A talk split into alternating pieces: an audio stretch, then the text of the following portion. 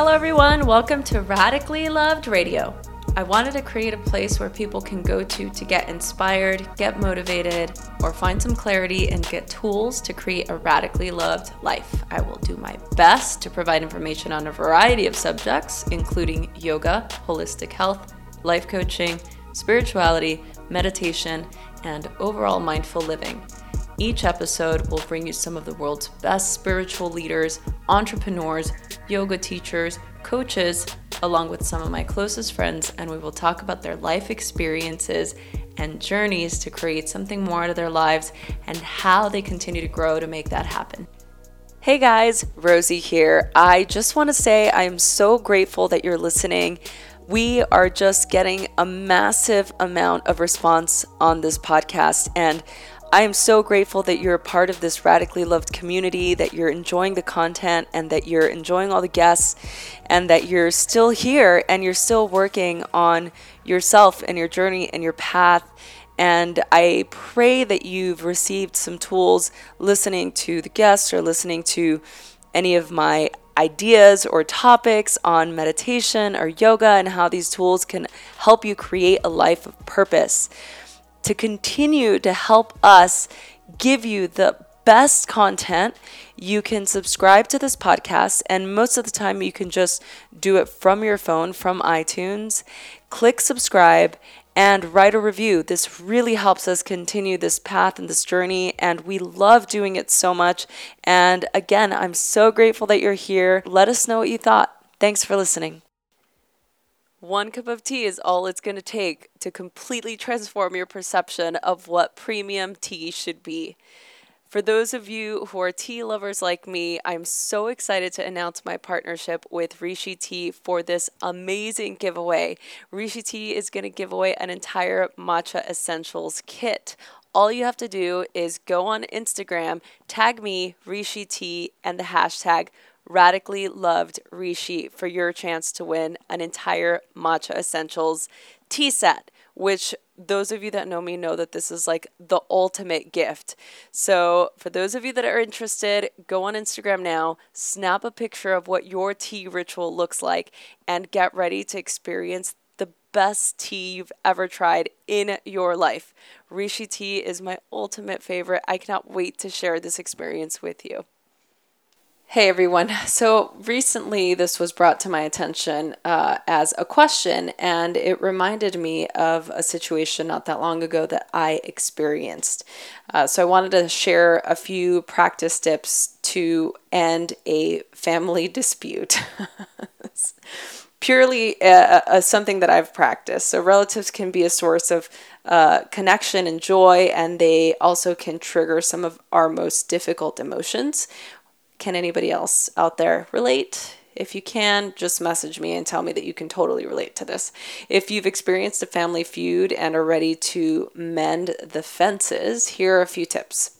First things, make contact.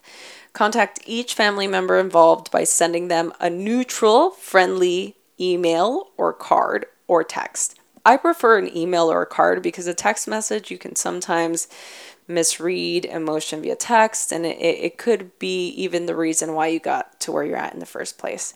Uh, if you don't get the answers that you want, try to wait until there's a response from uh, the key people that are, you know, the estrangees. Maintain a positive tone and ensure that everyone knows you're ready to leave the past behind and move forward. So just you be the person to make the contact. Number two is to go slow. Don't expect everything to process as quickly.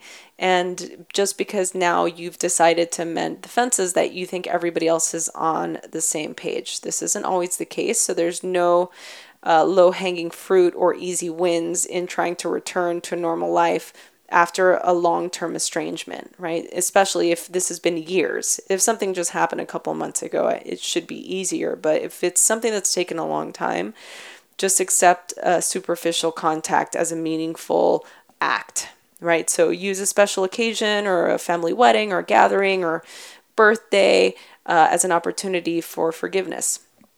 The third thing is to uh, lose your self righteousness. So be open to everyone's point of view even if you don't agree with it. So, finger pointing and name calling and all those things are going to put you right back into that spot. Trust me, I've done it. It doesn't work. Be willing to listen and open, um, just open the door to a very loving conversation. You know, just be open to the fact that maybe you were wrong and maybe it's, you know, time to just be open minded and open hearted about it and just, you know, lo- lose whatever point you were trying to make. The fourth thing is to cancel your storyline and uh, whatever after effects it has or any reruns. So whether your your um, your story involves betrayal or cruelty or um, a repetition of a negative uh, negative thought from somebody else. Um, you know, maybe it's something that a family member always says to you, or maybe they're jealous of where you're at, or maybe you just don't like the tone. It's time to retire the storyline that comes with that and get past what you feel um, being something against you as a person at your core. So it doesn't matter who did what to whom. Uh, no one should waste any more time thinking about it. Just let go of the narrative. You know, at the end of the day, we're all just humans and it's your family or if it's somebody that's close to you, especially, it's just let it go. Don't be a grudger. It's hard for me to say that because I've been in so many situations, especially with my family, where I just held on to things or held on to the way that somebody said things or the way that they didn't say something. And when I was finally able to let go of the storyline behind that, which mostly had to just do with me and how I felt about myself, I was able to just let things go and let things roll off my back and not let little comments pierce me anymore. The last thing is to not expect apologies and be ready to forgive. And it, it just kind of goes hand in hand with a yoga practice and how we should practice without attachment. This is the same exact thing. Forgiveness is a powerful tool. The minute that you really mean it, all the anger and resentment and hatred will disappear instantly. Remember that forgiveness brings peace. And mostly what I have to say about this particular topic now is forgiveness always begins with ourselves. So, first, forgive yourself for whatever role you had in this, and then forgive everyone else involved. Remember, we are in a time where we can't be holding on to things that are just causing more stress and tension in our lives. It's time for us to unite, connect, rise together, and just be united as the loving community that we are, especially with our family.